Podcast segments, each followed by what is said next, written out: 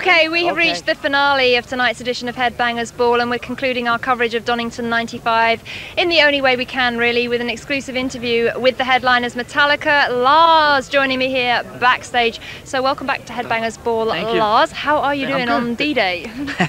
I'm doing real well. The mood is good. It is. The vibe is good. The weather is good. At least for. England, it is. And uh, everything's great. I mean, I'm walking around here. I'm so happy. Everybody seems to be uh, very. Ha- is it is it bad when you're like really, ha- you know, in metal band? You're supposed to. walk I'm, I'm not just saying this, but this, I have to say that in five years of six years of coming to Donington, this is, to me, this is one of the nicest, Oh, most great, yeah. friendly atmospheres I've great. encountered. It's great, isn't it? It all starts with us. It does. Now, it's always that everybody's always like in their own head putting together their ideal Metallica. I mean, their ideal. Start your phone me up. Their ideal Donington bill. Now, you actually had the chance to make your own kind of dream come true, right? So, how did you go about Um, picking the bands? Uh, we've looked in our record collection. Let's see, what's my favorite record at the moment? It's COC. What was my favorite record last week? It was Warrior Soul. I mean, you just, you know, you, you got a bunch of friends and bands. You got a bunch of bands that you like hanging with. You got a bunch of albums that you like listening to, and and it's great. You know, eight weeks ago when they came to us and said, "You guys want to do this?" We said, "Sure, we will if we can make sure that you know."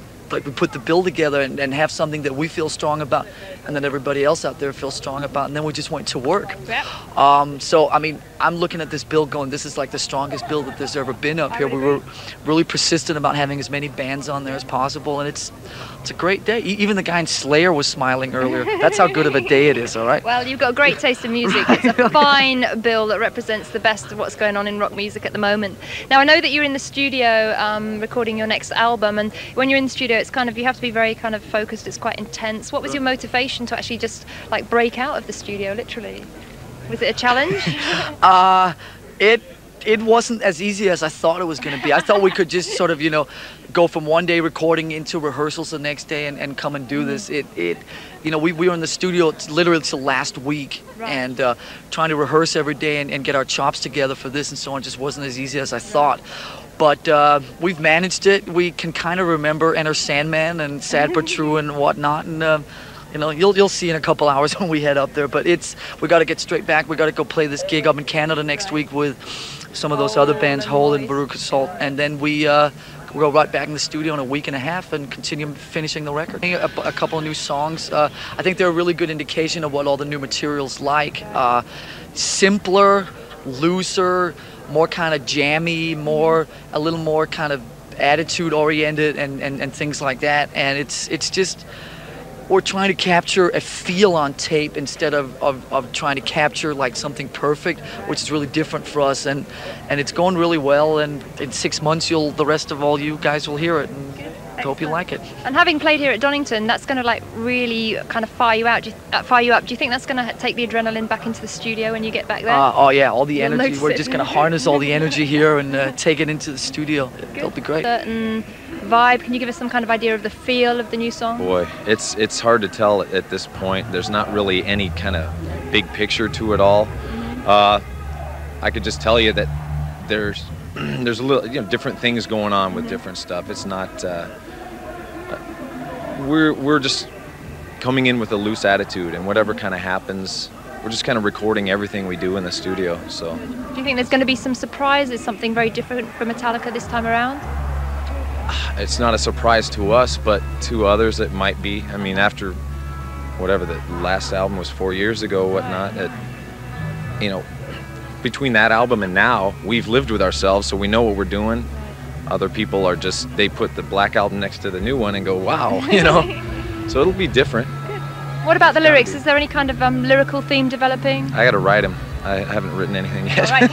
well, that's honest. Actually, I wrote, I wrote some on the flight over here for the new song we're playing here. So. Right. Hey everyone, Tom here, back with yet another episode of Alpha Metallica. I hope you're staying safe out there. We are living in chaotic times, and you know, one of the things that is keeping me calm, keeping me grounded, is talking about Metallica. And today is no different. Today, I've got a guest on the show, uh, a new guest, and we're going to be talking about you know, quite frankly, one of the biggest concerts the band have ever played. Certainly over on this over on this side of the planet as well. This is their um their Donington headline set from the Escape from the Studio 1995 Monsters of Rock thing. So today we're going to go through that set. We're going to talk about you know the whole event and you know Metallica's history with that brand as well. Just before we get into the discussion and the guest, of course, follow us at Metallica Pod if you enjoy the show, there's many ways you can give back to the show. You can leave us a review on iTunes. Uh, go onto iTunes to see what people are saying. As I always say, Metal Your Podcast, they're never not going to be number one. They have thousands of reviews. They, you know, they, they basically pay people to leave them reviews. They give them picks and stuff.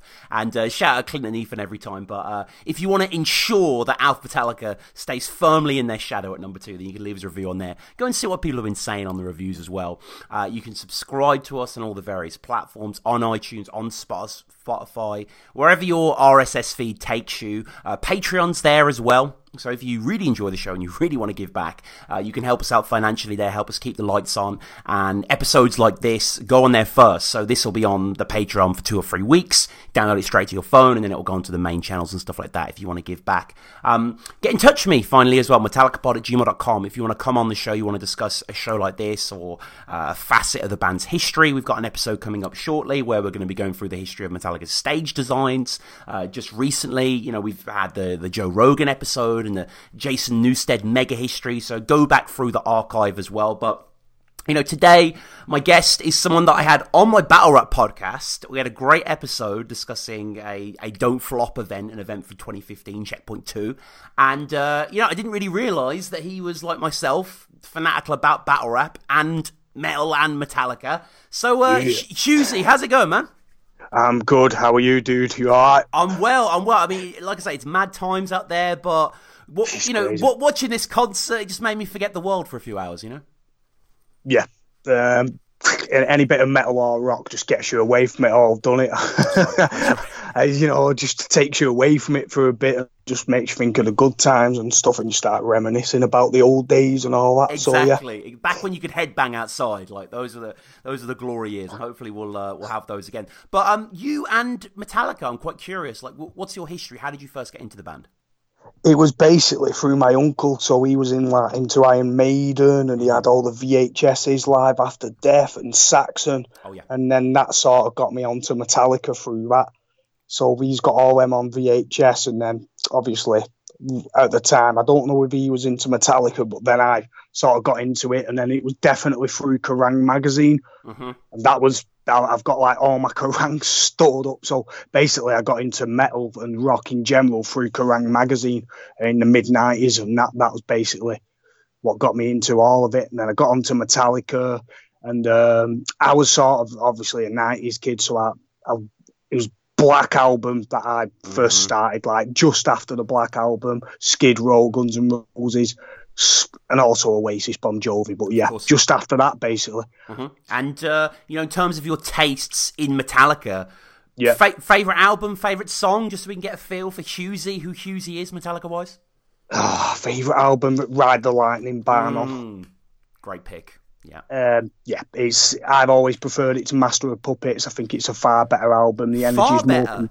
I, I, I believe okay. that, that. I just think it's your pick. Bro. Let's get controversial. already start. I'm going to piss off everyone now.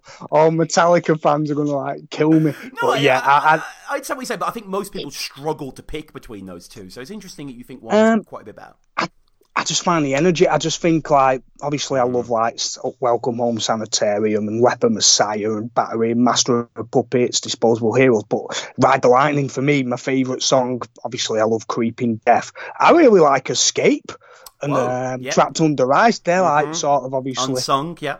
And Ride the Lightning, self-titled. But yeah, it's um, I love Kill 'Em All and Ah, the Black. I even like off the Black album as well. Uh, mm-hmm. My friend of misery. Love my like, friend of oh man, some of the instrumental sections in that song. I mean, you know, guys, go back and check out the episode we did with Matt. But yeah, I I love that song as well. So uh, yeah, good picks. So today we are talking about the Donington shows. which uh, you know, very famous show over here, certainly. And it's an interesting time for the band, isn't it? So this is 1995. In 1995, so this is the Escape from the Studio. Load was being recorded at this time. This concert went down, uh, I believe it was the 26th of August, 1995. So um, you know, Load wouldn't come out for almost a year. So you know, they were a long way out. Everyone was really excited. The Black Album had been out for many years. Um, the band played five gigs in 1995. They were mostly small gigs. Um, they did a gig on August 17th in San Rafael at some sound studios for fans.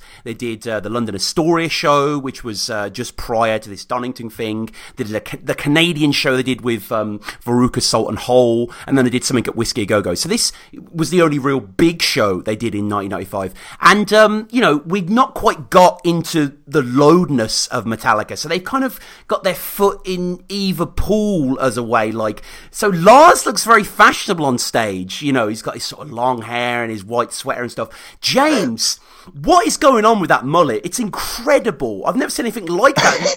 that lion's mane that he's got. Like, it's Legion of Doom. Yeah, it's it's, it's animal. It's wrestling. It's it out, and the sweatband. It's like animal and art combined. It's mm-hmm. the first thing I noticed. It looks like a German football player. He does, yeah, yeah, he really does. It's just the the, the, lo- it's a, the long mullet with the rat tail, and it, it's it, it's absolutely absolutely glorious. Like you know, obviously uh, they would all shave their hair and stuff like that going forward, but this is still kind of the last hurrah, really, for that Black Album archetype of the band, both in terms of the look and the sound and, you know, that kind of prowling energy. But um, just before we get to their show, of course, this was a whole day of bands, and Metallica's relationship with Donington, with the Monsters of Rock, went back 10 years prior. So this is 95. Um, they first played in 85, where they were opening for Bon Jovi, and they went on after Ratt, who, you know, they shared a tape with. I know, it's mad, with Metal Massacre.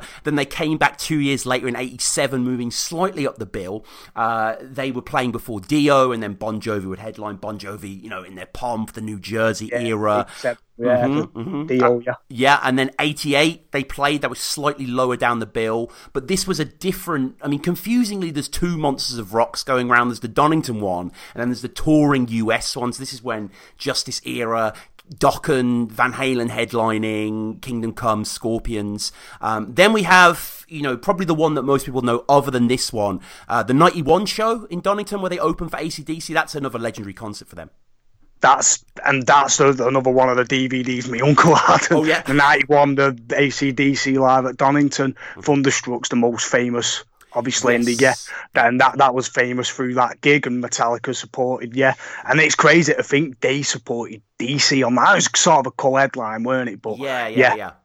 it's nuts that it's that gig in particular that and live after death are what got me onto Metallica like um Iron Maiden ACDC and that that's what only through my uncle and that's all it was cool mm-hmm. uh, ACDC were they were they were brilliant at that. They was fantastic, and that's what made me want to go to Donington, which I have done it now, being once at download. So yeah, yeah. I mean, it's worth so, saying. It, yeah, Donington continues to this day, but yeah, as download festival. So Monsters of Rock yeah. doesn't happen anymore. Uh, download, unfortunately, you know, was supposed to be going down this year, but got cancelled because of the corona elsewhere. But that is that is holy ground in metal lore, right? That field, like. Well, it was just a guy in a pub, weren't it? And he just decided, right, get all the top metal bands and rock and put on a show. And it, um, it it's crazy. Um, how, how, was it Nathan Blair who used to do the disco? Um, I think it was called Nathan Blair. He did the discos and um, the rock disco and like got discovered Iron Maiden through there through the tapes. And then, but uh, whoever decided, right, I'm going to put everyone on in a field and like they was ahead of the time, weren't uh-huh, they? So uh-huh. Visionary. And it is. It's totally folklore. Like now, it's more like there's a, there's a lot of bands that play. Back then, you'd, you'd have about six or seven really good acts. Yeah. And that were your festival, but like some of the biggest acts in the world, weren't it? Instead of like just a few crap ones, and then Mm. And it was interesting because um, this show was going against directly competing with the Reading Festival, which was on at the mm. same weekend. So, uh, you know, it's always kind of the last weekend of August, the bank holiday.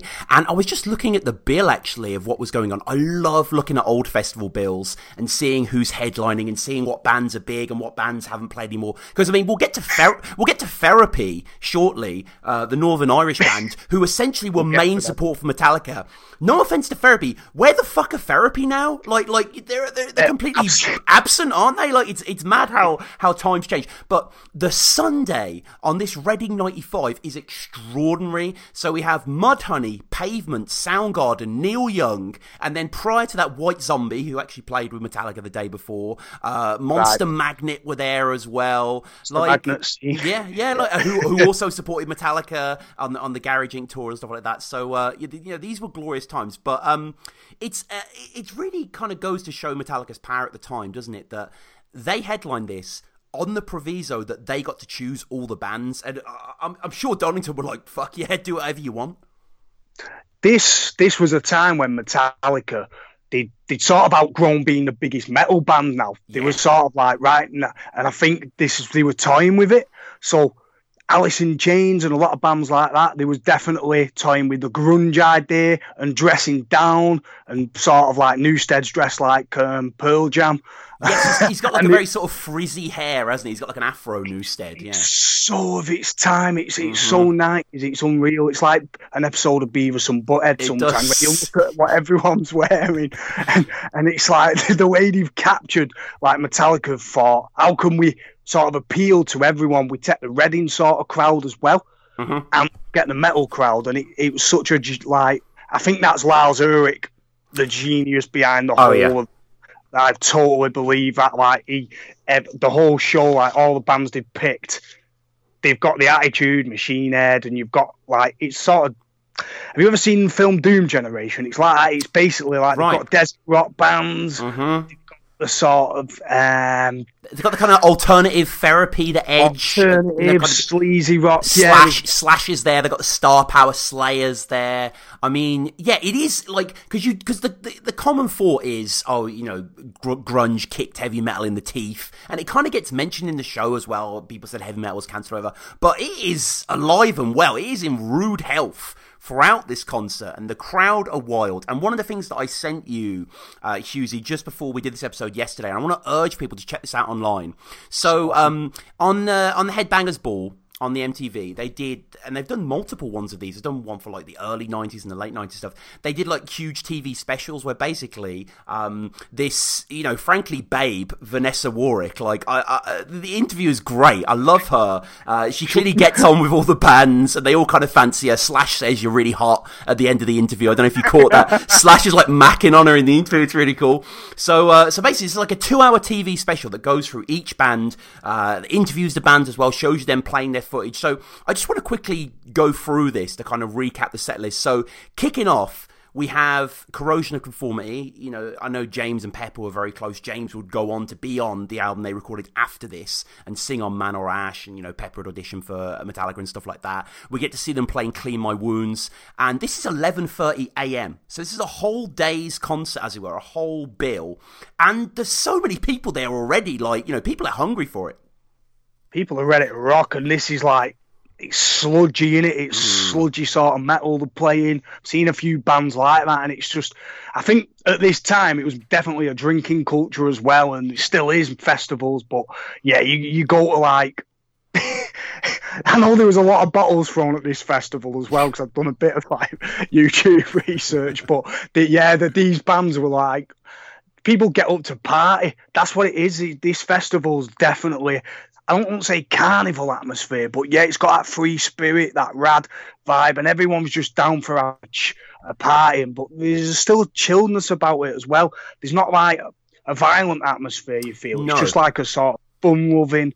Um, and th- these are all right, sludgy from like quite like yeah, they've got that sort of sludgy mm, got that kind of yeah that kind of down and out groove definitely to down them and um, you yeah. know they, they, they, yeah they, they were really good here and I I really like the song "Clean My Wounds." Actually, I think that's kind of like their biggest hit, and uh, and they nail it. And uh, yeah, I mean, Vanessa says throughout, who I just want to reiterate, I just I just really like. I've never really seen her before, and I know she's a bit of a legend because I was googling her afterwards, and she's now a property magnet. Property. Yeah, she's like she's big into like the rented sector, and I, and I No, wanna- you said you checked. That's the one I, I Yeah. checked. I checked it out. and like, oh, like, there's a few podcasts of her being interviewed about like I don't know tenancy agreements. She still got it. She's still got. Oh no, she's she's aged well. She's aged very well. And um, and all the top all the top comments are like headbangers ball. Like I remember staying up to two a.m. Vanessa and all this sort of stuff. Like you know, and uh, and- she's great. And she says in a few of the interviews that she feels that the atmosphere is the best she's ever seen. And I think part of that, Hughesy, is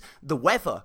Like for some reason, innit? Yeah. the British Isles it, it rained ninety percent of the time, but it was balmy over there. Like It's what, yeah, because they were saying it in some of the interviews and it might rain, but I don't think it quite did, did it? And No. they were saying it could rain for these, it might rain for Metallica, or it might rain for Skid Row. There's, there seems a bit of beef between Slayer and Skid Row. I don't know if, uh, if that will catch on Mm. that later, but yeah, Mhm. I don't know. but yeah, it, the weather's just good in it, and it's just a good like. great I vibe. like it. It's a bit windy, but yeah. Yeah, yeah, it's yeah. not- and uh, so that so Corrosion Full Meat opened, and then a band that I know Lars are a big fan of. This is a band that um, supported Metallica on on some dates. Uh, Warrior Soul, which um, they're kind of a bit more of a Black Crowes throwback. I mean, the, I'm the crowd didn't So- qu- quite seem to be vibing with them as much as the other bands. No, it's like yeah, it was it's a poor man's Black Rose in it, sort of um like sleazy Hellacopters band like that, super Mhm. suckers band. Yeah, Yeah. just bits of chaos as well, but Sure. sort of a little bit. But yeah, it, it just seems a bit gimmick. ah, Not gimmicky, just unflattering. Like they they look cool It's a bit that. cliched. Yeah, it was just a bit kind of scuzzy, you know, the sort of Sunset Strip sort of idea. I wasn't that interested. It was cool to see Machine Head there though, third, and the crowd, the huge pits, like they they were like obeying Robb Flynn, like they were bringing it. they just rocked at Dynamo as well. I've got I've watched that a load of times with Biohazard, and Mm. they they ba- burn my eyes had just come out and around the I think- no I think yeah they were about a year prior, so they they was doing well with Burn My Eyes and it was getting a big rep, Mm-hmm. and they, these are a perfect band because it's sort of you're going with a street vibe, the street sort of metal, the look as well, and then you've got like you know you've got the thrash mixed with the sort of like bit of the new metal as well. So it's like, Yeah. and this was just introducing everyone to them, and and they'd played with Slayer as well. I think um, Robb Flynn's on one of their videos, so Oh, we don't know. Yeah, I mean, Metallica had gone on stage. James, many years later on the Def- World Magnetic Tour, had actually played with Machine Head live and played some of their songs. So I know he's a big fan of theirs. So that was really Yeah. cool. And yeah, that, I think at the time they were sort of the heir apparent, the sort of not not new metal. N I'm saying N E W, the, the new metal rather than U NU, metal. Yeah, yeah, yeah. Uh, you know, they're more more of kind of classic in that sense. Machine Head. Now, um, White Zombie were there as well. And that was cool to see. Uh, you know, Rob Zombie, I'm a big fan of. Uh, he was on Joe Rogan's podcast recently. He's a very lucid interviewer, really interesting guy. Um, his voice seemed a bit shot, but the energy was definitely there. Yeah, I've put in uh, visually cap- captivating. They look good, um, and the energy's there. They would. I don't think they were ever a songs band. White Zombie. They was No. more. They were more. Um, I think Metallica's A and R guy, one of them. He was the one who actually signed Rob Zombie. Okay. Um, I'm, I'm not 100 percent sure on that, but there's a documentary on Netflix about. Um, oh, yeah, yeah, yeah. Um, what's his name? Uh, Alago. Yeah, Michael Alago. Yeah, yeah, yeah. Yeah, I think he he's the one who like I think he later signed Anthrax afterwards. But yeah, he signed Metallica and he signed White Zombie like um, in obviously in the mid nineties and that because he thought they were cool and that the more of a visual one again carnival in it. It's oh like, yeah, it's all that House of a Thousand Corpses kind of yeah. It's anticipating a lot of that ideas. Now, um, the next band that were on the bill, I didn't realise that they shared the bill with Metallica, and I was very excited to see that Slash's Snake Pit were there. Um, you know, Hughesy, I don't know if you noticed about me. I'm I'm a giant Guns N' Roses fan. I always have been, and I remember as a kid, like listening to the records, and you know, you had your uncle, I had my older cousin, who's who's been on Yeah. the show, Peter. We did we did Saint Anger and stuff like that. Good episode. And he was telling me he was like, oh yeah, Slash had his own band, sort of thing. So I was like, what the fuck's this? And have, have you listened to Slash's Snake Pit at all? Are you familiar with them or? I've, I've I've I've heard of them. I've Mm. seen Slash with the um, what do you call it, Slash and what's the other band? They, they played they played at Download. Uh, Velvet. Revolver. Oh, oh, you, oh! Sorry, you Oh. mean his uh, the Myles, the conspirators, or whatever they're called. Then yeah, Yeah, because yeah. because fortunately. Slash is too good to be playing with like sort of mid tier rock. He's Mm. better. Guns and Roses, he's cool, but and in Velvet Revolver, it was pretty cool because obviously You had scar, you had that star power up front. he Yeah, had that star power. But when it's just Slash on his own, like with with a few like anyone's basically playing garage rock, that's the way I feel like it's. Yeah, I don't mean. I mean, they weren't. To be fair, they weren't anyone's. But it, you would think that when you when you watched it. So Slash and Snake Pit are an interesting band because they did two albums, quite a few years apart. The first album, Five O'clock Somewhere, which they were touring and which they play from here, is that kind of scuzzy bar rock. But the second album, um, it, what's it called? Uh, Ain't Life Fun or uh, Ain't It Fun or something like Ain't Life Grand. Sorry, it's called Ain't Life Grand. It's far bluesier, way more soulful, way more powerful, and um, it's kind of night and day those two bands. But this is the early era. Uh, Eric Dover's singing, who is in a power pop band called Jellyfish, that I'm sure a lot of people will be aware of. Uh, Spilt Milk's a, a wonderful album, and um, you know I thought they were okay here. The problem was with the first album, you kind of see it in the live performances. The songs weren't that good, so it's like even though Slash is there doing his thing, it's like the, the- I don't know I don't know how you felt about the performances, but uh, they were captivating. But again, they didn't really stick with me the melodically, you know. You usually find this when a great musician goes like out of a band and does his own thing. Um, Richie Sambora, Bon Jovi. It- it- Oh, yeah. I like some of his songs, but Oh, have you heard Rosie by Richie? I Sambora? love Rosie, That is Stranger in such a This good Town. song. Oh my god. And I've, I've seen. Oh, fucking fire. Why don't you take me? Yeah, yeah, yeah, that is like, guys. if Uh, you've not heard Richie Uh, I think they sound like oh. Ugly, Ugly Kid Joe a lot. Um, Yes. slash his snake pit in There's this. Similar voice, similar voice, definitely. Eric Yeah. Dover has kind of, that sort of sound. Yeah. it's got a surfer vibe as well, hasn't it? And it's sort of, Mhm, yeah, mhm. And, uh, uninspiring, I think. It's, it's a shame because Slash is awesome, but Slash is awesome here, and and Slash is just like he has, the, you know, any quality guitar player like Slash or like a Steve Vai, they'll just cut through the mix, and they just you know the fingers just pierce through, just the quality oozes out, and uh, yeah, we do have the interview as well, and it's interesting where Vanessa asks him about the future of GNR, and he's like, And he oh. he- Yeah. he doesn't really know, but he doesn't necessarily say we're over. You know what I mean? This is before any Chinese democracy era, so it's quite a nice little artifact that interview. Well, he says if I answered that question, I'd be lying about Yeah. Guns N' Roses.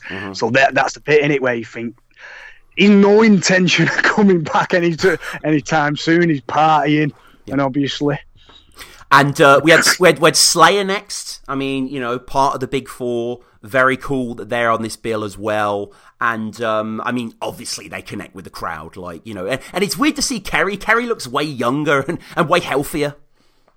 yeah, it's uh, Slayer midday. It's always like. Do you think that's a bit of a Lars Ulrich? Um, I'm going to shit stir, but do you think that's a bit of a Lars Ulrich put down? Because he, he chose who was going on. Yeah. It's weird that therapy's not like therapy must have been massive for them to be above Slash's Snake Pit and Slayer and and Sl- you know Slayer though especially you're right yeah weird I feel that's just a. I feel that's a lot to because Lars does do a few things in the interview, his interview where he says about Bam's not smiling and "Ugh, doom and gloom, and I think he was getting sick of all that doom and gloom Yeah. at the time and the theatrics and the image, and he wanted to totally break away from that and appeal more to the alternative. And I think with Slayer, because they'd had a few spats, I'm sure. Um, yeah keep them keep them close, but not close enough to get any joy of sort of upstaging, which I don't think he would anyway, because Metallica kick ass live. So, Yeah. but I, I don't know. I feel it's like Slayer. Like they, if they'd have been just before Metallica, that would have been interesting. But it's never come to that, has it? It's always been no no it's uh, back. Just know your place. So maybe not, but I, I do feel part part of why I put they put them on a bit earlier was just to sort of. And you have these sound speakers, don't you? So probably maybe with therapy, they have someone like sound so the monitors don't go. Could be something. Maybe, maybe well. so. Yeah, and uh, now that you mention it, I remember at the the Big Four concert over in Sofia, the DVD when they had all the bands together, and at the end they did the "Am I Evil" jam, and I think it was Kerry King who just doesn't go on stage, and he's like, oh, "I don't like the song" or whatever. I'm like, first of all, it's a legendary cornerstone song. Second of all, just fucking strum along. Like, I, I don't know why it's such a big deal for you, but yeah, Slayer are there, and it's cool in the interview as well. I don't know if you noticed where uh, they're talking about their upcoming album. They're going to do an album of all like punk covers and bands that influenced them and stuff like that. And um, and the interviewer's like, oh yeah, like uh, like Offspring, and they just like laugh. They're like, that's not that's not punk, like you know. I think we then they went and did like a new metal sort of album, didn't They they? know, They did, definitely did. Was yeah. it Diablo or something? That's uh, music in yeah, something like that. Yeah. Yeah, they did, and I remember because it was on the Kerrang CD '97, Summer Madness. They did a song. It had the same break like Korn. It had that vibe to it, and I was. Um, that's what got me into more Korn and new metal then. But so, right. so thanks Slayer for getting me into new metal because yeah, it was it was it was a '97 and Summer Summer Madness CD. They did a song off that Diablo. Right, right, right. I mean, yeah, so much, so much wrestling, so much metal. That crossover is is a beautiful thing. And um, I think the Undertaker recently came out to um, uh, a Metallica song as well. And now that we're dead, so so yeah. So as you you know, if you guys are listening and you maybe weren't aware of this lineup, it is absolutely incredible. What a stack of bands, and it's not over yet. kick ass as well, don't we? Yeah, not- yeah. not Oh yeah, yeah, no, no. Um, there's a clip of them playing War Ensemble, and they fuck, they murder it. Like you know, I've always thought Yeah. with Slayer, riffs are great. They fucking suck at doing solos. Like I know it's kind of just a noise mania, the sounds of carnage sort of thing, but it's a dive bomb. It's an odd note here and there. There's never any like lead playing, you know. Slayer uh, good when it's the rhythm in it, and uh, when it's the du- du- du- when it's just straight to that tempo, that muted sort of. Mm-hmm. Oh yeah, that chugging. that that's when that's when they sound kick ass. But I know what you mean about the like. I know that that's kind of their thing. I know, I know that's what they're trying to do, and I'm not trying to be like, oh, why can't you be like, why can't you be like Richie Sambora? You know, I mean, not everyone's going to be like Rosie, but still. Uh, so next, playing next was Skid Row with um, Sebastian Bach, who I, I kind of low key love this guy. Like, I love his enthusiasm for So music. that. He's yeah, he, he just, he's like a little kid on stage. Like, I love it. yeah, he's so he's, he's sort of like. Like he- he's he's sort of bimboish, isn't he? Like for a He guy, a bit, He's yeah, quite yeah. aware He's, he's a bit of a like- pretty boy, yeah. Yeah, yeah, totally. Dead playful in it. It's he's he's, um, he's dead like sort of joyous, and he's. I don't think he takes himself too seriously, Sebastian Bach. He's just dead funny. You watch any interview, and he's always got like a something to say. Yeah, he's, he's, Uh, a, bit he's a like smart guy as well. Like in the interview, what I liked was uh, Vanessa's like, "Oh, and now we're going to see Sebastian and Co." And he's like, "Sebastian Coe, isn't that a runner?" And I was like, "Like he's very witty, like, it's very, it's very quick." Like, Yeah. Um, and what does he say? I feel sorry for those in Reading because talking about how good the festival is, and I just yeah, oh yeah. I mean, I love Skid Row. I like Slave to the Grind and Yeah. like You've uh, gone wild, and yeah, all of that shit. Right. Like, hmm me too, me too. And uh, you know, it was cool they were there, and uh, you know, they high up the bill. Uh, I think Subhuman Race was out at that time. I think that's their third Yeah. record. Um, so yeah, they play, they do great, and um, I don't know if you caught that as well on the footage. Um, the, for some reason, they bring like a small child on stage to like do Yeah. air guitar, like in front of a hundred thousand people. There's this like six year old boy with a blown up Strat. It's great. Is that his lad? Because I, It I, I, thought Yeah. it's got to be kid, hasn't it? Or just it some could roadie's son or something. I don't know. Yeah, yeah, just some kid. yeah, there. it's got to be some like a winner of a competition or something, or Mhm. just yeah. I, I thought when I saw it, and he's he's and he's wearing like is he wearing boxers back or whatever? He's not Yeah, wearing no. Sebastian Bach leaves nothing to the imagination up there. Jesus, like he he's probably got skiddies in it, skid rows in his underwear. Like, The well, the best um, Skid Row gig I've seen, like uh, Moscow Music Peace Festival. That's Okay. with Bon Jovi and Cinderella. That Oh, was nice. in 18 89. Mhm. Um, and that's when I was sort of got that on VHS. I say that now, I sound old, but yeah, don't get that on video. Um, that's awesome. Mm-hmm. And that, that was the one that sort of got me. They come on to a holiday in the sun by Sex Pistols. oh, nice, nice, nice. So, uh, so yeah, finally, just before Metallica take the stage, Therapy are there, who. you know, again, I'm going to say, like, respect to therapy. Awesome that they're up there. And it's just such a sign of the times, isn't it? That they ascended before all these other bands, this alternative Northern Irish free piece. Like, Uh, Well, the Wildhearts were big as well, weren't they, at the time? And Hmm. just before them, and, then you've got bands a few years later like Three Colours Red. Right. That Brit rock style, um, Yes. mixed with a bit of the Foo Fighters, um, and that were popular. It's it's quite ironic that the name's called Therapy with a question mark for this festival. yes, that's very true. That's very true. Because I'm just like, And and uh, uh, in in the interview, Vanessa's interview with the guy from Therapy, he mentions, and I, I, I imagine maybe this was who Lars wanted and James wanted, Alice in Chains. So I mean, that would have been an awesome opener for Metallica, right? On this bill, that would have been so cool. They were you, and you could tell they were a huge influence on like what Metallica were doing. Oh, definitely. Mhm. Would yeah, definitely because you can just tell by the mood and the down and dirty sound and yeah, facelift and dirt, but just being Oh. released. I think, yeah, I think they had. Yeah, they had. Yeah, no, I think I've, no Dirt had been out a while by this time. Yeah, Dirt been out a while. Mhm, mhm. Um, it was one of like Geffen's biggest sellers that year. It was huge. It was like I think it went gold or something platinum. I know, massive. Oh, yeah, yeah, it's- Um, it's one of my favorite albums of all Oh time. yeah, it's an amazing album, and like uh, you know, you were mentioning before about getting into music and stuff like that. The reason I got into Alice in Chains, Grand Theft Auto San Andreas, that Right. that, was, that was the first time I heard them Bones, and I was like, what the hell is this? Like, you know? Oh, I should. Um, there's a band called um, bit of sh- uh, they're called um, Angry Chair. I've seen Oh, them cool. three times. Mhm. They play round. I've seen them in Manchester, and they do like all the gigs around the UK. They are the best Alice in Chains tribute act.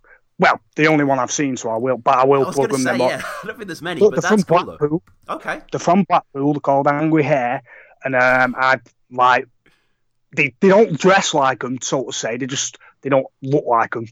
They Mhm. just sound like them. They, yeah, yeah, and uh, I mean, obviously, and there's a band called Godsmack as well that that supported Metallica, and uh, yeah, so Seen Godsmack three times. I mean, I. Yeah, yeah, they're all right. They- They've got a few tracks here and there, and uh, the guy, I think the guy sang "Sad but True" or something like that with James on the uh, on the Saint guitar. But anyway, Metallica get on stage. I think it's about eight p.m. or so. Ecstasy plays, and I guess just before we get into this, we should say that um, there isn't a sort of pro shot of this concert really what we've watched is a collection of camcorders with the soundboard and it, you know it's incredibly watchable but you've got to say haven't you Hughes every time shout out the camcorder guys like if it wasn't for them we wouldn't be doing this episode like They made it possible. Cheers, guys. It's like a five cam mix and a two hour twenty six like show. It it looks really good. Mm-hmm. it does yeah can- it does can- it's not it's not amateurish, is it? It was- It's proper camera. I don't know what it was. A Sony Ericsson or yes Oh, I can imagine it's quite beefy on the shoulder but uh, yeah. I think it's one of them old school cameras. like it's got to be on it. Like, yeah, yeah.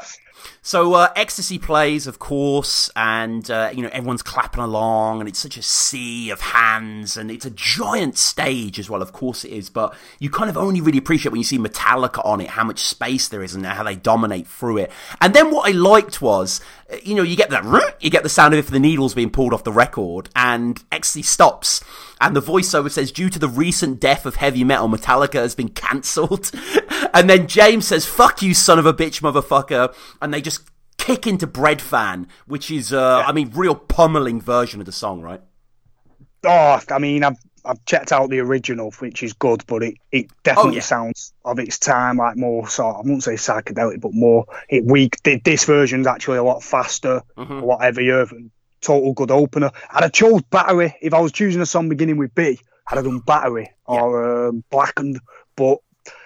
Yeah, it's, it's, beggars can't be choosers. Exactly. Just exactly. Yeah, yeah, yeah. But uh, but no, but no. They they just. I mean, it's a killer version. Obviously, that riff and just the, the barked melody, and it just you know it's a, it's a shot straight to the heart, and uh, they're just in it really. And the sound is fantastic as well on the stage. You know, you can really hear Jason. Uh, the, Yeah. the the balance is spectacular. There's kind of you know huge screens either side, and they've all got their mics, but they're all facing out. And you kind of see the crowd. You could appreciate it more in daylight, like especially on say the Skid Row and Slayer um, footage. There are so many people there. There is just a giant sea of fans. Like it's insane. It's, it's crazy. and the fact that you can hear out the clarity of like the instruments, the drums, Mm-hmm.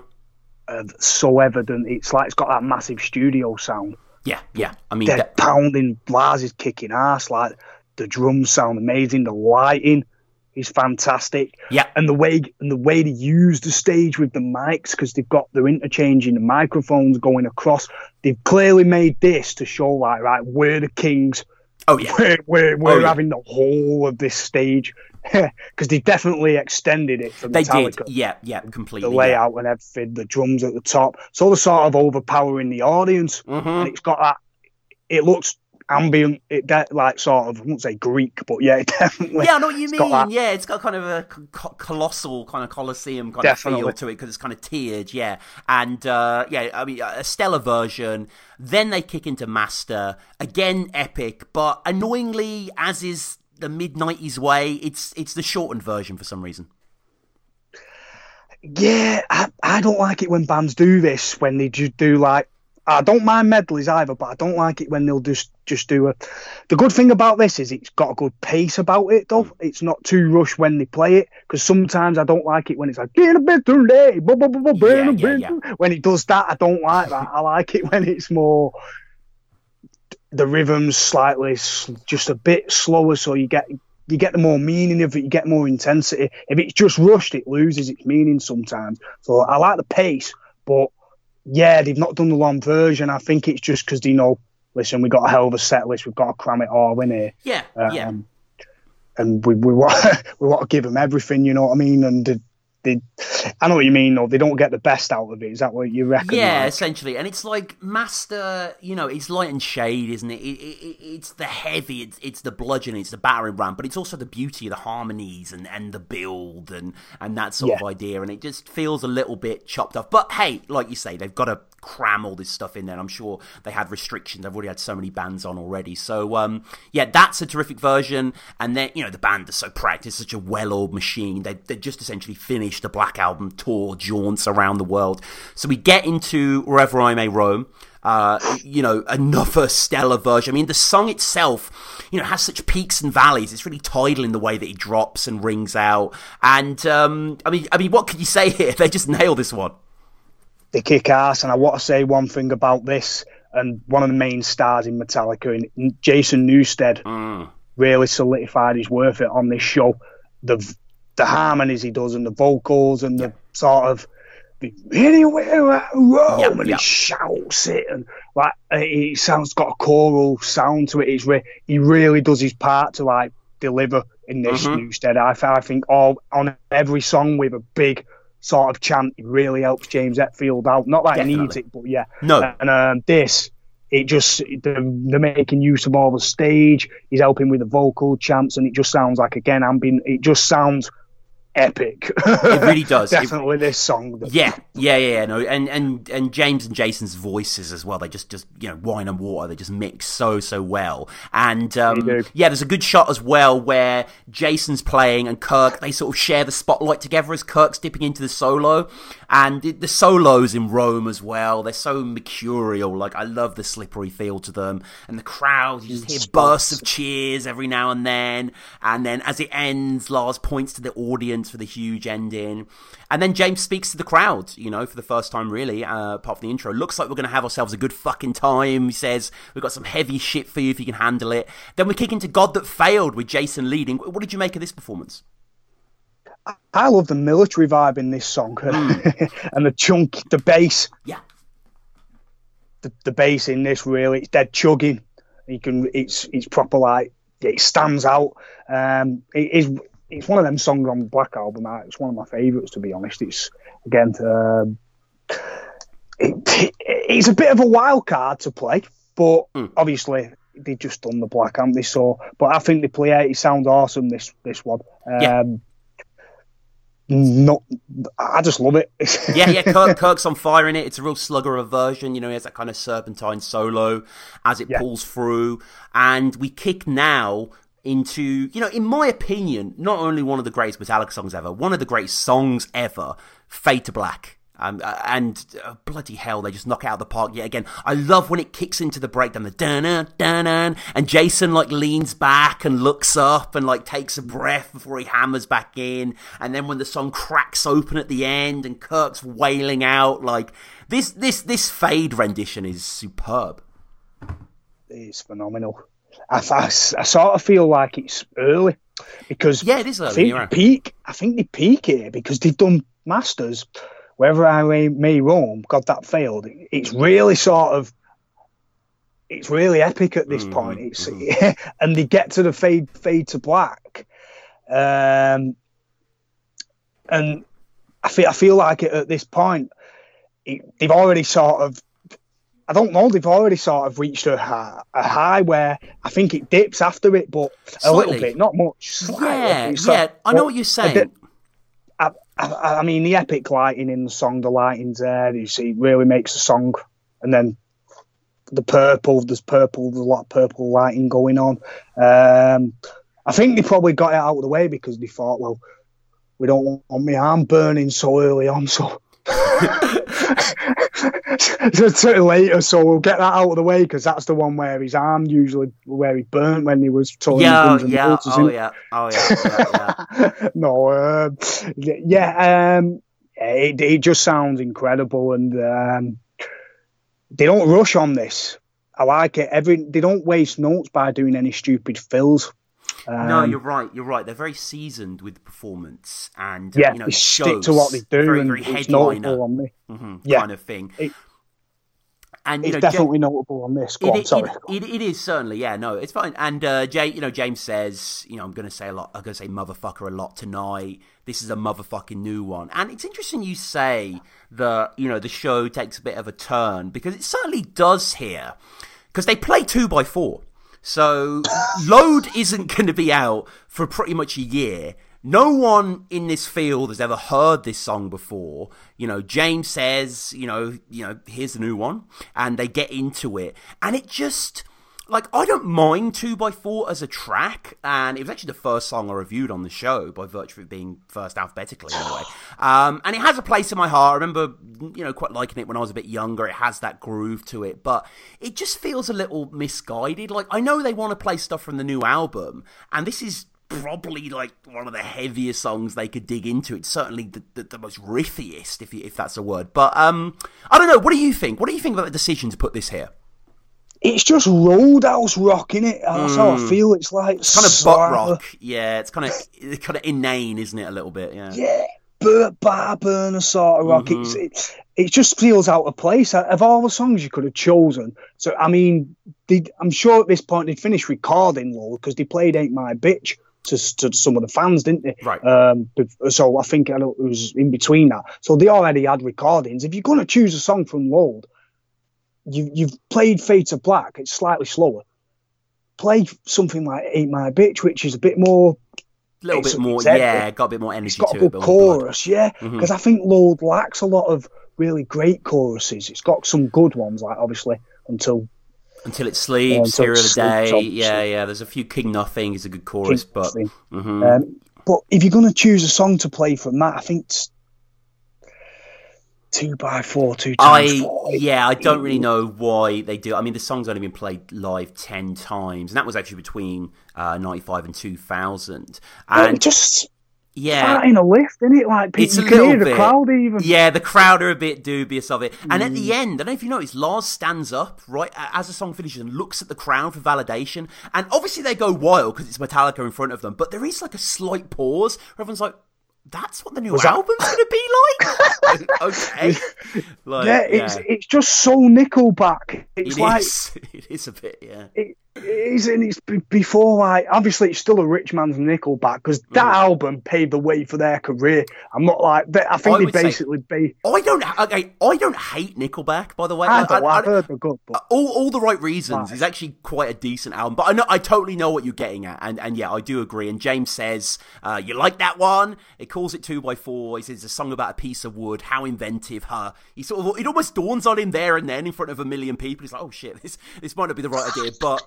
Too late now, you know, Bobby Rock's already pressed the red button. So they then get into, as if to compensate, uh, they go back They do a big medley, so we get Ride the Lightning, No Remorse, Hit the Lights, Horseman, Phantom Lord, Fight Fire with Fire.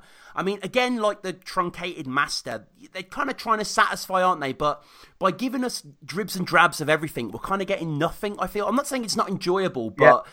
I, these kind of riffy fests, they, they get a little tiresome for me. I, I want the whole thing. I want play Ride the Lightning. Don't play 2x4, play Ride the Lightning play ride exactly. That's exactly my point. Eh, because if you're going to play play that, play for the Four Horsemen or ride the mm-hmm. Lightning all the way through. They could have, and I think in trying to cram it all in, like you said, you're missing the power yeah. and you do, you're speeding it up. And I don't mind medleys if you get the best bits out of each song, but in this, um, I feel like the fast songs are too slow and the slow songs are sort of too fast. They just sort of get it all wrong. I yeah, think. yeah, it's a, so, li- it's a little low point. Yeah, should have played "Ain't My Bitch," good groove. Yeah, mate, ride the lightning, no remorse, hit the lights. They do the all like Phantom Lord, and but I, I yeah, the, fight, pick, fight. the picks are great. Like like the choices are wonderful, but just the execution's a little fraught. But that sloppy, yeah, but I, I, mean that matters little because it's quite cool as well on stage at this point. It's getting dark, you know. The sun's going down. Uh, James is lit from below. Uh, Jason starts to jam. Everyone joins in with that chug, and then we kick into something that never fails. Always has my hairs standing on end. Uh, bells, bells kicks in now. Yeah, exactly. Because we've just seen that little Jason Newsted um, Red Hot Chili Peppers audition, yeah. and he's actually playing um, "God of Thunder," I think, by Kiss. Yeah, that's right. Um, yeah. Um, um, for yeah, and then the for whom the bell tolls, and yeah, obviously, when I first heard that, yeah, yeah, they, they, murder it. I mean, there's not really. Everyone that knows awesome. that they always kill this song. The crowd laps it up. The energy, the synergy uh, between this baying mob and the four guys is electric, and it's wonderful. But you know, all good things must end, and we get a reload song now. You know, this is really early days. This song isn't going to be out on CD for like two years. Devil's Dance again, wrestling metal, like ponderous wrestling metal wrestling metal. No, I've never used that term, but that's such a good term. Yeah, it's great vocals. Um, I, thought, but good. The vocals are good. James, it, they've gone for the blues sound with this as well. Oh, yeah, There's definitely. a very even in the bass, you can you've got the distortion still, but it's got a very sort of dingy. It's got a, a very bluesy sort of, and obviously southern sound. And um, but yeah, they, this is such a like even Prince Charming's a good song on, and it, well, they were yet to write the memory remains, so obviously we oh, that's awesome, and it's a shame like that couldn't have been on the set, but they hadn't wrote it yet, so I don't mm-hmm. think. yeah, and I guess I guess if they did that though, no one would know the memory. No one would know to sing it back, so it would lose yeah, a bit of its yeah, power. Yeah, I know what you mean. But yeah, yeah, no it's kind of as just a Metallica, you know, quote unquote historian or whatever, or someone's interested in the past. Like, it is intriguing that they put Devil's Dance out here, and there's certain parts of Devil's Dance that I don't mind. I like the now, now, now, now, like that kind of downward pull of it. Like, you know, it seems a little more alive in the context of being, you know, on stage for these people than the record, which is a little uh, turgid. Kirk's solos a little different on this as well. It doesn't kind of have the descending idea um, that's on Reload. Uh, James says at the end of it, "That's a heavy motherfucker. It's a new one. Did you get scared? Like, I'm no sure." yeah, no one was out there like whoa, like you know. But um, I think I heard someone shouting, "Jump in the fire!" I'm so, one waiting during one song, play "Jump in the fire," mm-hmm. and mm-hmm. and because and because when he's saying you want something heavy, and it's like, yeah, but this ain't it. Like it's got it's no, it's, it's, it's ballsy, mm-hmm. um, but it's I suppose they could have played the house that Jack built, which is a good song, but that's ponderous as hell. That well, is, yeah, that is a little a little war tready. Yeah, I don't think that would have been a wise decision there. So now James again is talking to the audience. I'm sure people have seen this clip because um, this you know floats around on YouTube and stuff like that. He, again, um, you know, he talks to the bill that they put together. Motherfucker! All right, everyone's in that kind of mood, huh?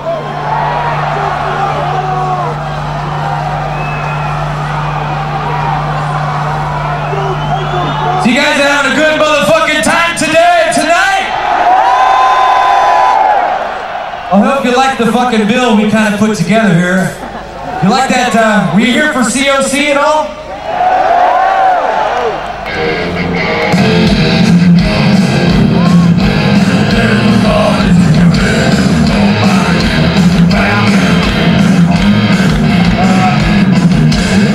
What about uh, Warrior Soul? See them?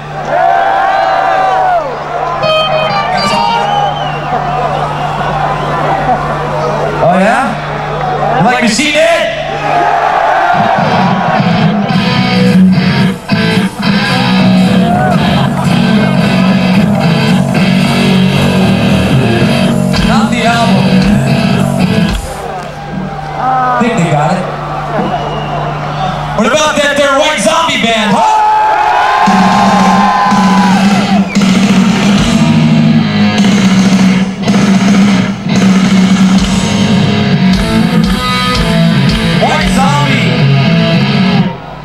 Not white snake.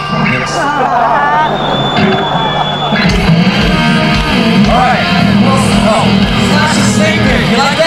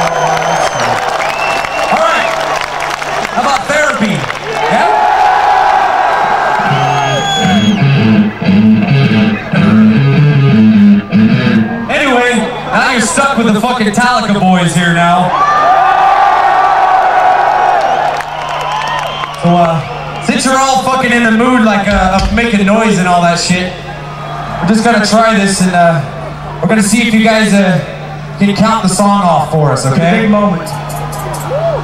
We're gonna try and get you to count the song in. It might not fucking work, but while we're fucking here, and while you're here, we're gonna try it, okay? So, uh, I think Jason's gonna help you out. He's gonna be part of the crowd, all right? Yeah, yeah, man. Okay, I was for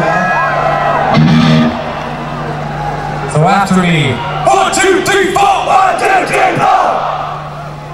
They're metal. They, No, they're, uh, they did it! They fucking got it this next time, man. This is gonna be it. Ready, Lars? One, two, three, four! One, two, three, four!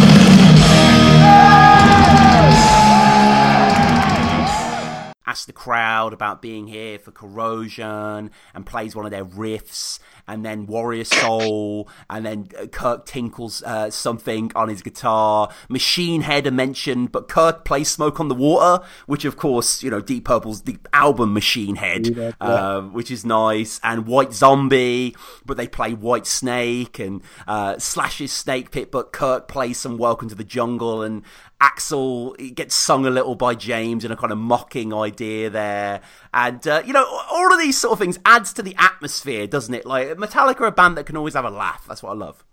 Yeah, they never have ever took themselves seriously on stage. after they? They always have No. fun. I mean, later on, he'd, he'd go on and call everyone the Metallica family and all that. But that's that's that's part of his sort of human side. Um, they've they've always been just, especially James, is they've always been just decent guys on stage and not, Oh, yeah. not definitely not an asshole.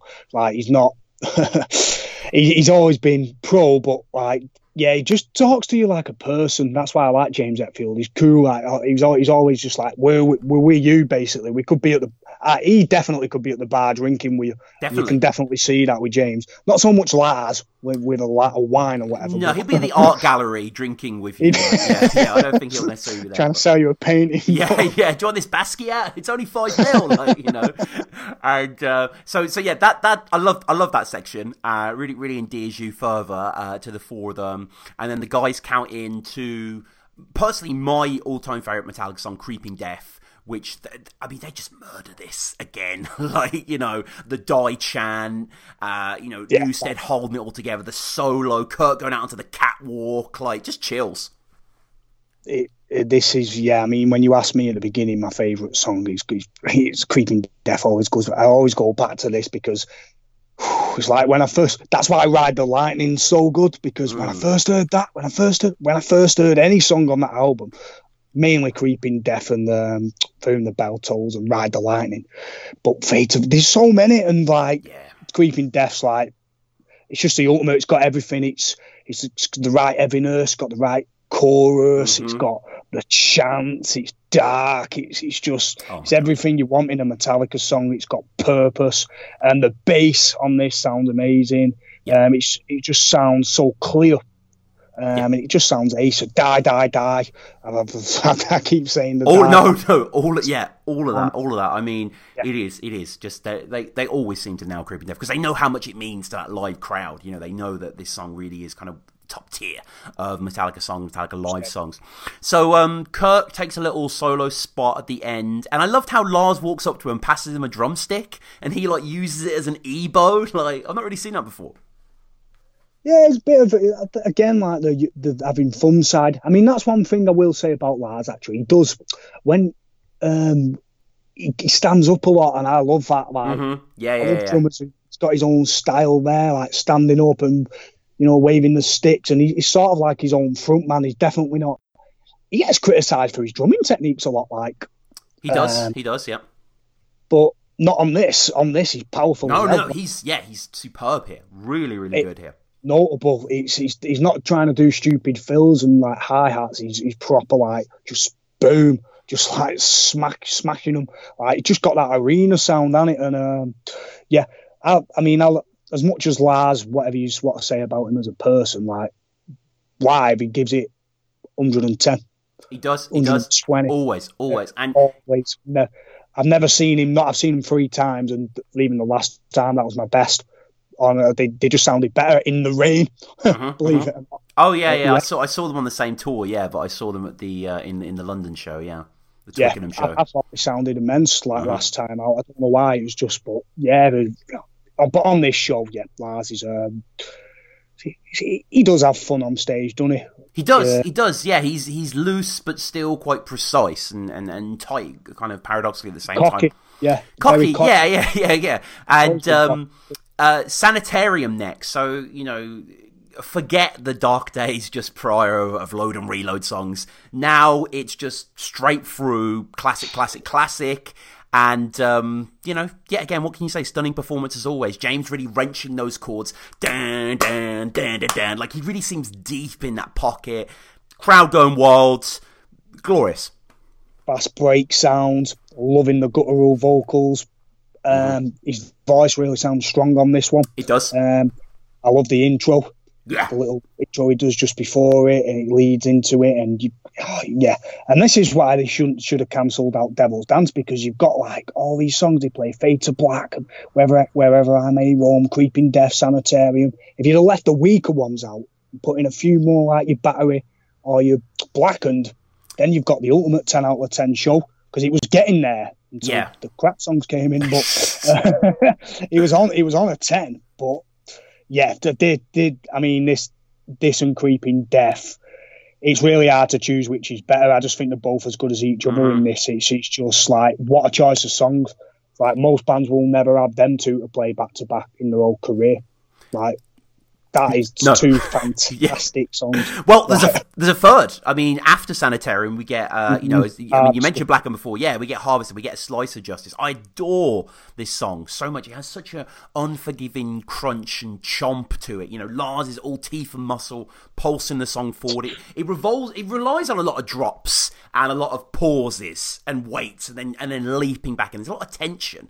And really, they were just monsters at this point. You know, when you watch like the Cunning Stone Stunts DVD, which captures the kind of next era.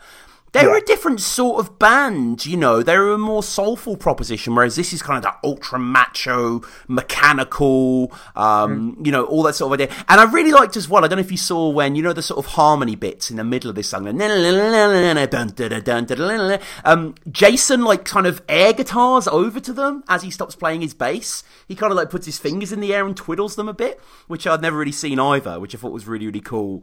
And uh, I mean, I mean, Harvester is a, cla- a classic for me, a classic Metallica song. It's an awesome song, uh, and um, they're, they're just owning their epicness now. They are. Like, uh, the audio mix, it just and uh, yeah, Newsted, it just he, for me, like I know I keep going back to him, but he's, he has he's proved his worth, and all the all the sort of. Um, I think he was unfairly treated at times, and he, he shows that he was a really important piece to that Oh, yeah. band live. Oh, He God, play integral. his vocals and um, helping out with them, but his energy, he was always the fan in him. Like he never forgot. He was always the most passionate. I felt um, live. He, he always brought the energy. But this song is um, again, it, it's it's fantastic. It's one of my favourite songs on um, Justice. Yes. Um, there's not many songs on that album that would I'd play over that. So they, they got it right. They get it right this time. hmm Death, Sanitarium, Harvester of Sorrow. Yeah, yeah. Um, It would have been do- nice if they like pulled out a Shortest Straw or a Dyer's Eve as a concession back, Mm. but you know, I get it. The band at this time, ninety five, they've not really even been around that long. They've only been around ten years, so it's kind of they're not. You know what I mean? It's not like they're dipping back and doing like fan favorites because they kind of all are. Like they're kind of all kind of in that in that tier. Like it, it is mad that it's ten years in and they're in front of so many people and just absolutely killing it. At the end of Harvester, we get this kind of interesting jam thing where James is singing like Harvester and it kind of like sharing the mic with Jason and the song kind of fades out. Kirk has a solo, he teases the Unforgiven lead line briefly, Yeah. which is nice. But obviously they don't play Unforgiven, which is interesting. You Should would have thought that it would have gone yeah. yeah. Again, it's like with a medley. Do it, go all out, play it. If you're gonna, don't tease them with like, here's what you could have won. Yeah, yeah, exactly. I mean, that was a giant single, so it's like, yeah, I don't know. Yeah, don't, Why? don't tease them with the Unforgiven and then not like just do a little bit. I was sort of like, they're on a winner here. They're kicking ass like they're playing Harvester, um, Creeping Death, and oh, they play some like best songs in their career, and then they're- they're on to another like, and then they don't play it, and I was like, oh, but they redeem it Mm. Because we know what's next. So Oh yeah, oh yeah. I mean, as soon as we hear the intro to Nothing Else Matters, you know, the crowd as well sing along. They're in full throated appreciation. James really earnestly performing. I mean, an- another stellar rendition. James doesn't kick away the chair at the end when he solos, but it still rocks magnificently. What, what did you think of this version? of Nothing Else Matters. fantastic. I love the guitar again, the clarity playing is just um, again not too much, just just precise. Uh, I've always loved Kirk Hammett's obviously sparse sound. Uh, I've always loved the way he plays and the, and the way he is on stage. He doesn't play move like a lot of metal guitarists. I know what you're saying. sort Yeah, yeah, he it's, it's, it's sort of like it's the Zephyr vibe. He's always had that, hasn't? And Yeah, it's I- I kind of more just think it's enigmatic, isn't he? Like, yeah. Yeah, he's got spirit and he's got soul and um, I like and the ending vocals as well. I, I like the outro. Yeah. there's an outro vocal on it and it just sounds really good. Mhm. Um, I mean, say what what you want about that song, but they played it, you know, because people say, oh, they played it at weddings and it was played everywhere. Listen, it's a good hit. It's a good song. Oh, yeah. It's- Classic. Like, yeah. Amazing song. Yeah.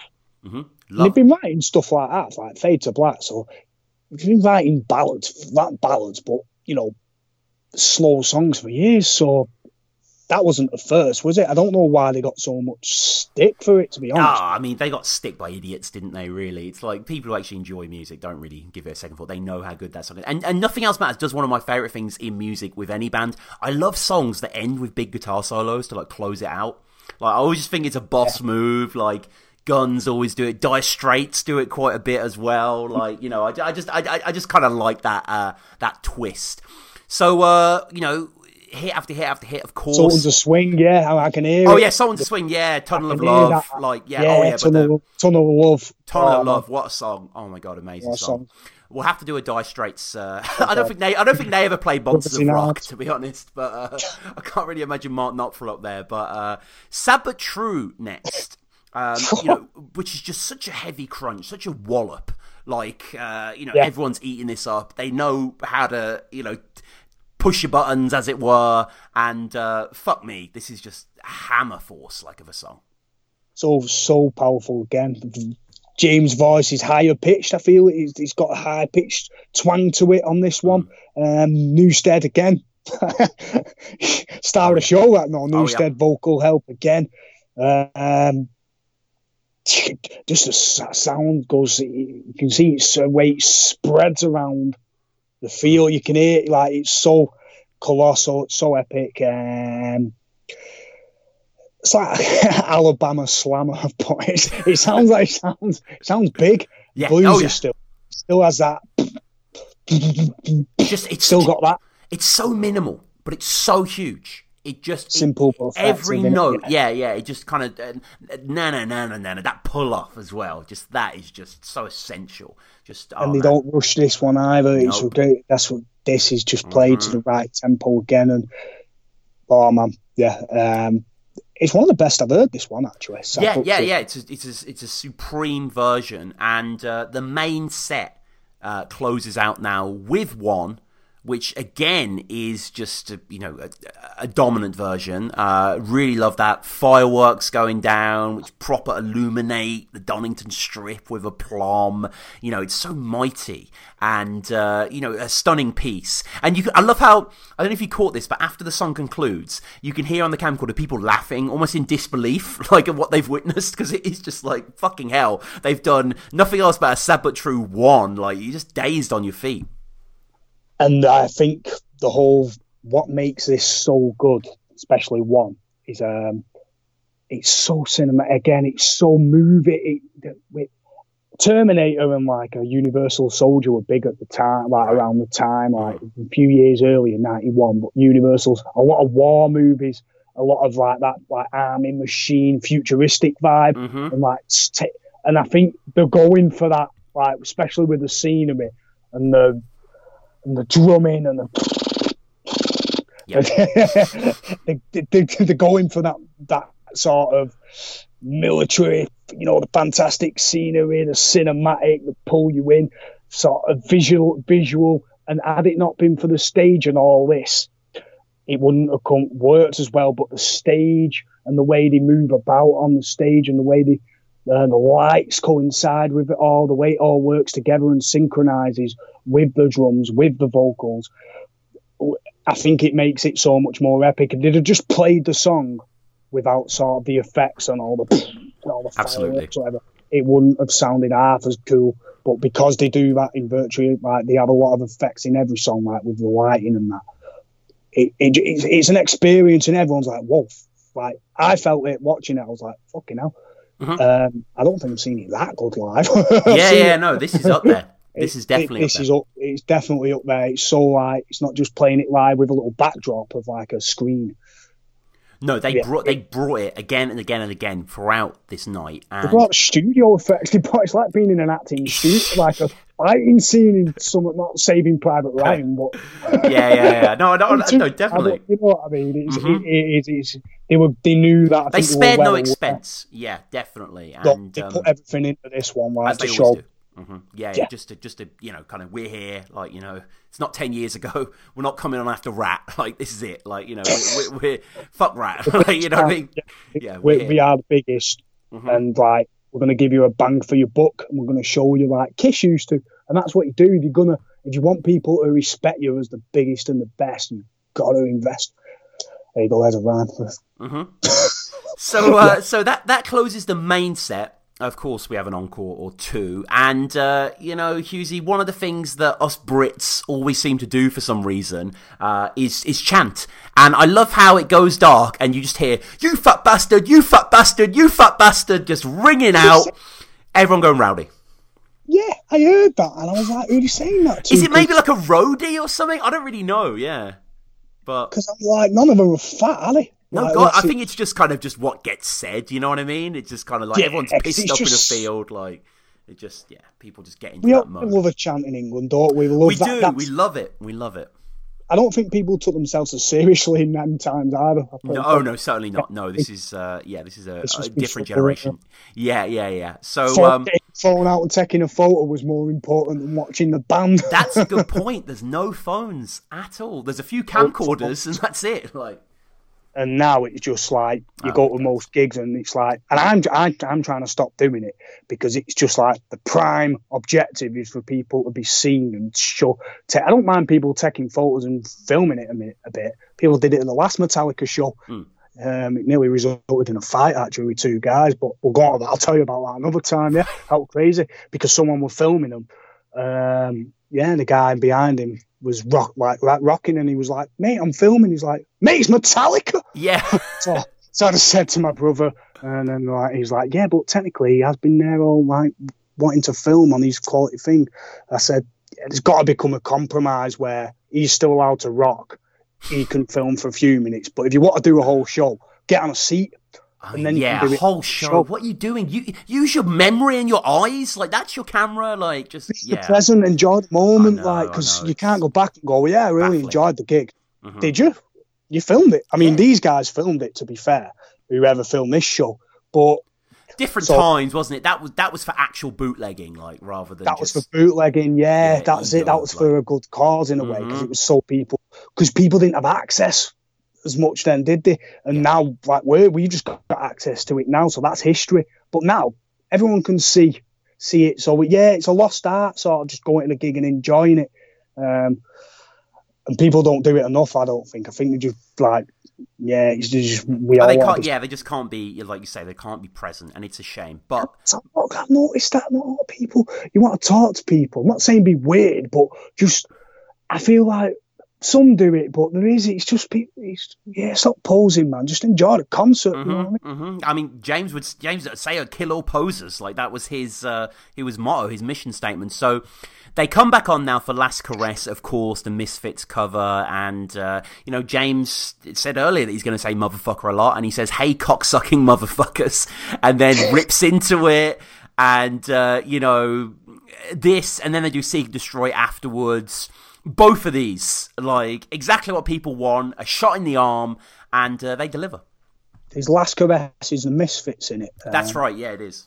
Yeah, celebratory. Um, it's very, and we love that in England, like a sort of like sort of punky sort of Definitely. song to, and it does it again. It's fast. It's good enough to pass, like sort of like Breadfan, um, and it works. Yeah, it totally. Hetfield doesn't talk too much.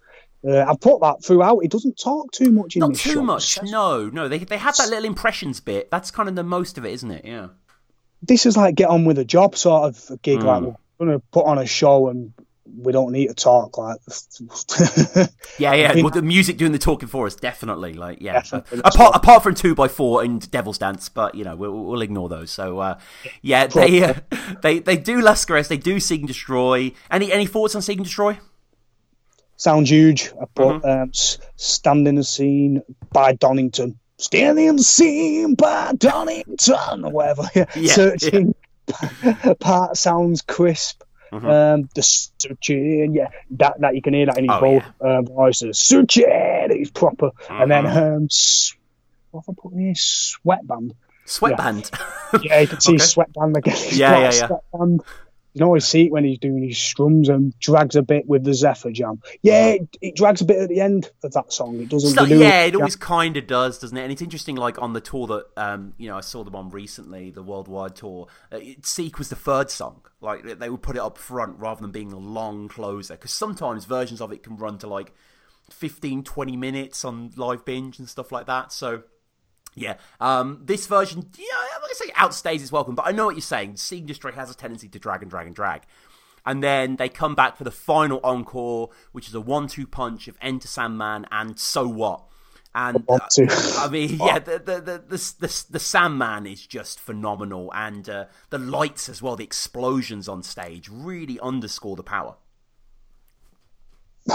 fantastic. Um, the Dreams of War part again. Newsted. Dreams of War. It, Yeah, it yeah. just it sounds so. Sorry, for awesome. Basically, Kirk, Kirk Hammett, sparse as usual, proper tempo, sounds meaningful, sounds intense. Got the bass and the guitar pounding. Eh, eh, yeah, and you can hear everyone going mad for this one. This is like because a lot of people would have wanted to hear that. Definitely, Yeah, yeah, yeah. Uh, and they could have opened it. That's one of them where if you open with it or close with it, as long as you don't rush it. I've always had a problem with the rushing. They don't rush. All all the colossal songs on the set list, Mm. apart from the medley, they do justice for all. I didn't Hey. write it down. I didn't. No, um, and uh, yeah, it's um, it's quality. It really it sounds amazing. Um, It does. Again. It does. I mean, you know, we've reviewed a lot of concerts on this podcast, and every single one they've played Sandman, and every single one has not been a disappointment. Like you say, this is a song that everyone and your granny knows, and everyone's singing along. the Ah, raw, you know, oh the yeah, raw is Giant. When, yeah, it, yeah. yeah, yeah. They, I wish they- I was there. they are the dons of Donington, no doubt about that. Oh, And um, nobody's come close at this one. Nobody. no, Some no. gigs they might, but no, not at this. No, no, they were in- Metallica one. rare form, Game absolutely rare form. And uh, they close with "So What," the Anti Nowhere League cover, which again I like that they throw that in there, just just you know the punk cherry on top, as it were. Just ends it. A lot of bands like Status Quo always close with "Bye Bye Johnny," and just a little. Sorry, I know I threw them into it. Yeah, I was like status okay, status quo, fair enough, yeah. they tend to throw. I've seen them like 16 times. It's family tradition. so it was the first right, gig right. I ever went to. Yeah, yeah, yeah.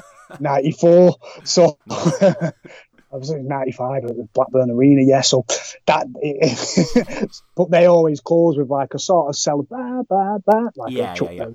Just a little ending, just a little, and that's what I like about this. It's nothing. They've done the serious now. They've they've done the epic. Just end it on a good, you know, have a safe journey. I think he says that. He does, and yep, yep.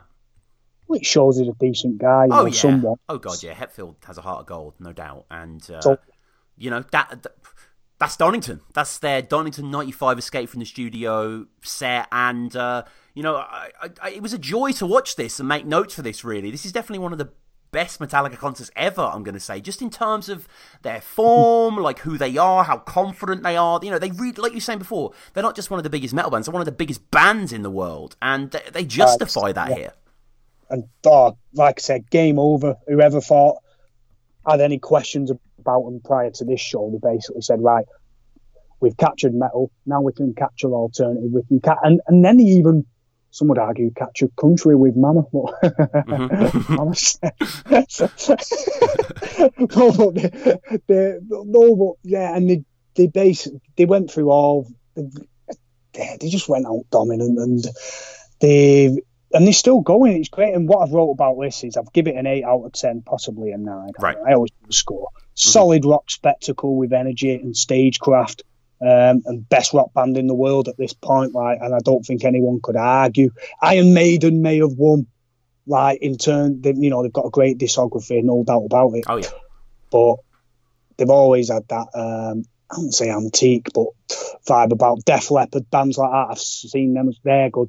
But Metallica sort of they were always the people's champ, I think, in terms of like they were the the people's band. I think. People, Yeah, they've always had that. it's less it's less theatrical. It's not too corny. It's not too not trying to be too biblical or oldish. You know, like Iron Maiden and I, I love Iron Maiden. Don't Oh, me, oh yeah, I adore Maiden, but I know I totally know what you're saying. Yeah, they would never have a giant pyramid on one of their album covers, like you know.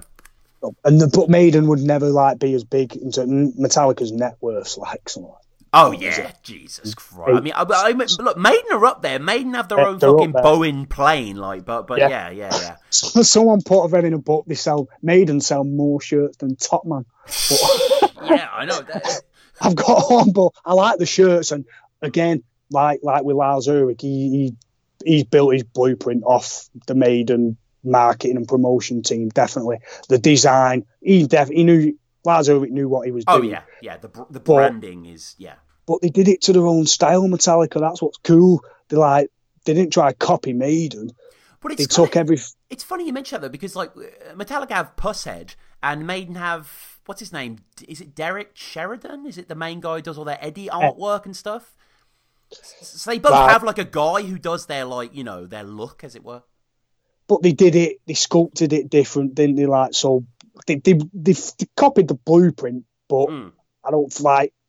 Yeah, they didn't have like. I don't think Metallica had a guy come out and because he had Eddie, didn't he? Maiden come out and do. Yeah, there's no there's no Eddie equivalent, is there? They, they kind of there's that Hetfield skull that gets drawn, but it, that's not as anthropomorphic as Eddie, like you know. So uh, yeah, so as always, guys, we go onto the Twitter and see what thoughts you had about the show, and we've got a few little tweets here. Fixer saying James's haircut is god awful. Also, nice to see Two by Four and Devil's Dance perform live here. Ralph says pretty solid, but yeah, I know we disagree with that. But Ralph says um, pretty solid bill. Really dig the set list. I like the idea of starting off with fan fave cover of Breadfan to get everyone warmed up. New tracks, two x four and Devil's Dance are nice to see. Would like to see them thrown into the day sets. To be honest with you, I was always a fan of the Kill Ride medley too. So what is an excellent closer for a show like this. Great that they gave a nod to all the other bands on the bill during the jam. Only drawback is a short version of Puppets. Understand why they cut it down, but still don't like it. Also, swagger in full effect at this time. Cole saying, not about Metallica, but amazing to recall how popular therapy were back in their day. I mean, yeah, we touched on that. I've- Still yeah. kind of baffled, but very, you know, it's kind of a wonderful, beguiling thing, isn't it? I don't know. I've seen them. so I'm in 2001, but my mate Sean, he's a fan, so he was at the Manchester University. And at the time, I was, again, I was getting more into nu metal Mm. and you. and so, yeah, so I was like, yeah, but then Limp Bizkit and obviously Slipknot. And so I was more into that. Sure. So I've, I'd seen them live and I thought, yeah, they're all right. But I just think with therapy, I think it was probably because he might have been like the No Troublegum was a good album. I was playing that last night. It's pretty. It's I'm gonna, really I'm gonna check out their music definitely because if they were so Oh. high up, you know, yeah, Screamager and Going Nowhere are like the two. They are really good songs on that album. They're like the two big hits, and I checked that out. Troublegum. It's it's a good album. It's like the Wildhearts, and it's got that vibe, and right, right. they do it well. They do the sort of gritty sort of pop rock, but um, I think they probably might have chose them because they might have been cheap, maybe. Good Or- point. Yeah, maybe, maybe so. Yeah, maybe they weren't asking that much. So And they uh, were from Ireland, so they don't have to fly them over, do That's true. That's Like, true. They got that local kind, kind of local, not really local, but yeah, kind of Yeah. nearby neighbouring. So, um, Bob Bob O'Rourke saying the live B side version of two x four from this show crushes the studio version. Hashtag Alter Mullet. And yeah, I mean, guys, literally, if you've not seen Hetfield's mullet in this show, it is something to behold. It is absolutely incredible. Graham, who uh, seems to have actually been at the show, says uh, they open with Breadfan, rouse me from my drunken slum- slumber, absolutely superb. I remember Hetfield's ridiculous mullet, and I'm sure they jammed on part of Outlaw Torn at some point. COC were awesome, should have been higher up the bill in my opinion. Great day out. And I just want to close with we actually got an email from Neil, who was there for the whole day. He says, Hi Tom, here's my recollections from the day. Huge build up throughout the day of a lot of great support bands, Slayer the obvious standouts. Corrosion and Conformity were brilliant, and I'd go on to see them support Metallica again the following year at the Glasgow Barrowlands. Probably should have been further up the lineup. Machine Head 2 I'd seen twice in a few months before this gig, also at Barrowlands. White Zombie were big favourites of me and my mates at the time, and seeing them at this gig, they were my hundredth band I'd seen love. Slayer was Slayer, that's enough for anyone. Therapy were on a real roll at the time, unsurprising given how high up the bill they were. One of the very first bands I ever saw in 1992 in a tiny venue, and here they were as main support to Metallica three years later in front of 60,000 or whatever the capacity was. A real rise to fame, but they disappeared quickly again. The Ecstasy of Gold eventually rang out the speakers. Then at the end, the music just switched off and there was an announcement. I think it said the band weren't going to be able to play for some reason. Obviously a joke given they just played Ecstasy, but plenty of people seemed to believe it. They opened with Breadfan Ace, then quite early we got the truncated version of Master. 25 years later, I still don't know what they were thinking of by doing that. A couple of Load tunes were played too, although I don't really remember how they went down. One of the most memorable moments to me was during Kirk's solo, played the Iron Maiden song Remember Tomorrow, a real thrill for me, one of my favourite songs by them, completely unexpected, and obviously they covered it years later. They also did a jam where they did a load of covers of the bands supported them that day. Ended with So What to bookend the gig with another of their greatest covers. A shame they don't play this song anymore, but James maybe eventually decided he was too old for the risque lyrics. Then it was back to the cars for a sleep before the long drive back up to Scotland. No camping in those days. An awesome day through and through, and a great set list. Cheers, Neil. I mean, Neil, thanks for that email. Awesome email. and Great that you were there as well. And uh, yeah, I didn't really consider that, Hughesy, but it was just a one day. It wasn't like Reading. You couldn't stay over. You had to just get there and go. That's I mean, There would have been so many drunk people that it's kind of dangerous. Like, it is dangerous because you obviously you want you want to go back to your tent and I mean, bloody hell, think at download. I oh, yeah. I, I got lost at one point. It took me about an hour to find my tent. Oh, but Oh, yeah, even if you've got a tent, you're screwed. But you can imagine like I'm drinking all day and then having to get a train or how they're they going to get back? Like obviously, um, they'll have had Yeah, a yeah. desert. Some will have had designated drivers, won't they? But Yeah. sucks for them. But I mean, regardless, I think you know everyone got home. Everyone got home safely, as Het implored, and everyone had a good time. And uh, you know, again, guys, this whole concert is online, five camcorder mix. There is also that almost two hour you know compilation of all the bands that played on the day and Vanessa interviewed them all and, and, and I want to just reiterate she is a fantastic interviewer the bands she asks good questions the bands seem really comfortable I mean it doesn't hurt that she's very attractive and clearly most of the guys fancy her and Slash like I say probably fucked her that night that might be a bit uh, that's you what know I'm thinking. Because did you see her body language when she Yeah. was sat next to Slash? she It was like sat on his lap almost like they were very. So what are you going to be doing tonight? And yeah like, she asked that yeah she actually says that. It's Yeah. like, but you I Uh, think well- yeah but um use your illusion. yeah, yeah, use no illusions. Like you know, we know, we know what's going on. But um, so uh, so yeah, that is the uh, that is the Donington set. And I guess um, finally, Hughesy, like, uh, what about yourself? Is there anything you'd like to promote or? Uh, no, just you know, well, check out my Instagram, guys. You know, check out my um, covers uh, on Instagram, YouTube, and um, yeah, just follow me on Twitter. Uzi plays all of that. I do covers of all sorts, so I do like Faith No More, anything basically. Just just like fifty seconds of a chorus mm-hmm. most times on Instagram, just so you can get a bit. But uh, I do a good Slipknot cover as well. But yeah, Oh, well, it's debatable. Okay, well, uh, no, as always, this has been great, guys. Let us know again if you've got any more Donington recollections, and we'll read them out in a future episode. Follow us at Metallica Pod. Get in touch with me, metallicapod at gmail.com, if you want to hop on the show and discuss a concert or discuss any other facet of the band's history in the future. I would love to do that. If you enjoy the show, you want to get back to the show, leave us a review on iTunes. Uh, help support on Patreon, where you listen to episodes like this a couple of weeks before they drop on the main channel. Uh, Spotify, we're on. We're on all over, wherever your RSS feed is. Uh, I was recently on Metal at Your podcast as well. It would have been a few weeks ago by the time this comes out, but um, go check that out. We discuss Reload versus Saint Anger and various other things as well. Um, we've got lots of cool. you're a fan of System of a Down as well. I'm a giant System of a Down fan as well. Yeah. With oh god, I've got I'd have to tell you the experience of Leeds Festival when they blew everyone off stage. Like they were the What year was that? That was in two thousand and one. Oh, really? Like Toxicity era? Oh man. It was. It was just that. It was like a week later when they'd released Toxicity. Wow. Uh, oh yeah, you're right because uh, Toxicity actually, you know, Toxicity came out on September 11th. Yeah, and that's the irony of that. yeah, I know, I know, bloody hell, yeah, the pr- uh, Prison Song and all that. Yeah, yeah, fuck me. Um, But Fear Factory, Hed PE, Staind, Queens at Stone Age, Papa Roach, Marilyn Manson, Eminem, all on the same day. damn, um, that is like a nu metal heaven that day. Fuck. It was quality, and System of a Down were the best band of the whole festival for me. They blew everyone off stage, and I've been a fan of them ever since. Oh, so, and before, yeah, Yeah, yeah, no, so, worship, a worship system. I think, I think they're an incredible band, and uh, so yeah. Uh, this has been Tom, as always, Alpha Metallica, and Hughesy. Thanks for coming on, man. cheers for having me. Check out this Metallica show, guys, because it is like one of the best you'll see on YouTube. It's fantastic, awesome. I loved it. So, yeah, Me too. Me too. cheers for having us.